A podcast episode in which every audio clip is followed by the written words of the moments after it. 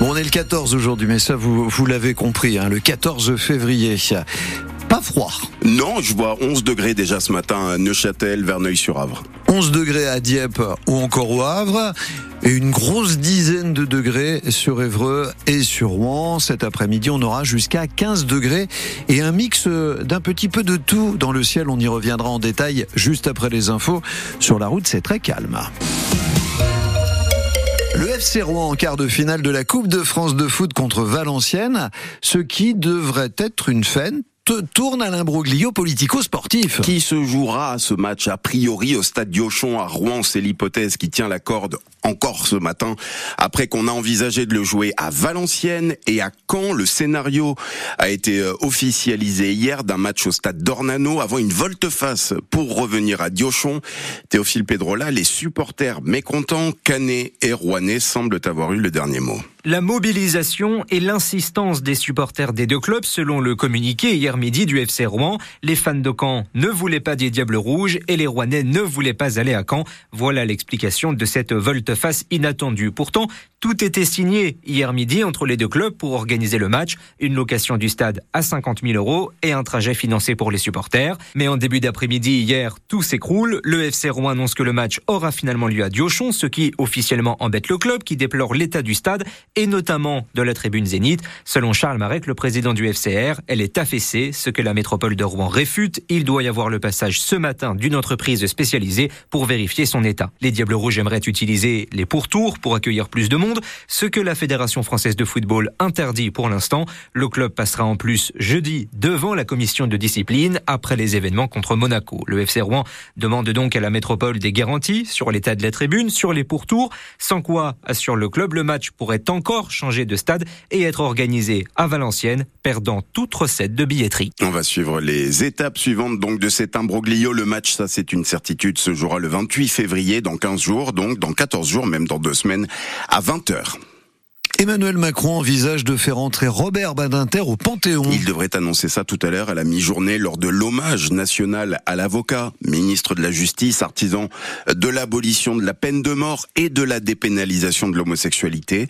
Cérémonie en plein air et en public devant le ministère de la Justice, place Vendôme à Paris. La mort du maire d'Audricourt, près d'Aumale, en Seine-Maritime, c'est le conseil municipal qui l'annonce sur sa page Facebook et parle d'un décès soudain. Une alerte à la bombe dans une pharmacie de la rive gauche à Rouen hier matin, des menaces envoyées par téléphone. Il a fallu établir un périmètre de sécurité dans la rue d'Elbeuf jusqu'à 13h. Ça commence en ce moment devant le rectorat de Rouen, boulevard des Belges, en plein centre-ville. Un petit déjeuner de protestation des équipes de l'éducation nationale à l'appel de l'ensemble des syndicats. Ils dénoncent la réforme choc des savoirs, la mise en place des groupes de niveau et réclament des augmentations de rémunération. Eux aussi réclament de meilleurs salaires. Mobilisation très suivie depuis lundi chez Revima à Côte-Bec-en-Rive-en-Seine. Entre la moitié et les trois quarts des salariés de l'usine de maintenance aéronautique sont en grève. Plus rien n'en sort depuis deux jours. On y revient dans les infos de 7 heures. Les magasins Burton placés en liquidation judiciaire hier par le tribunal de commerce de Paris. 250 salariés sont licenciés, 50 magasins ferment, dont ceux de Rouen, Dieppe et Yvetot. France Bleu Normandie, il est 6h34.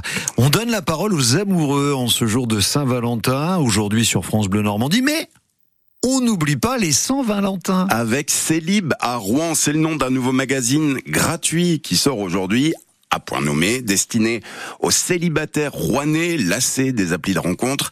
Lucie Amadieu, vous l'avez feuilleté ce magazine pour France Bleu Normandie. C'est un magazine de la taille d'un calepin, 36 pages, pleines de couleurs, différentes typographies, des textes courts écrits sur un ton drôle et des témoignages de rencard. Si j'aurais su, ce sont les premiers mots qu'il a lancés après m'avoir reluqué de la tête aux pieds. Son téléphone encore collé à l'oreille, visiblement en pleine conversation. Du coup, j'ai fini la phrase à sa place en lui lançant je serais pas venu. Et je suis partie sans me retourner. Il y a aussi des sujets sérieux, décrit Vanessa Christique à l'origine du projet. J'ai une rubrique qui s'appelle Rééducation sexuelle et dans le premier numéro, on y parle de consentement.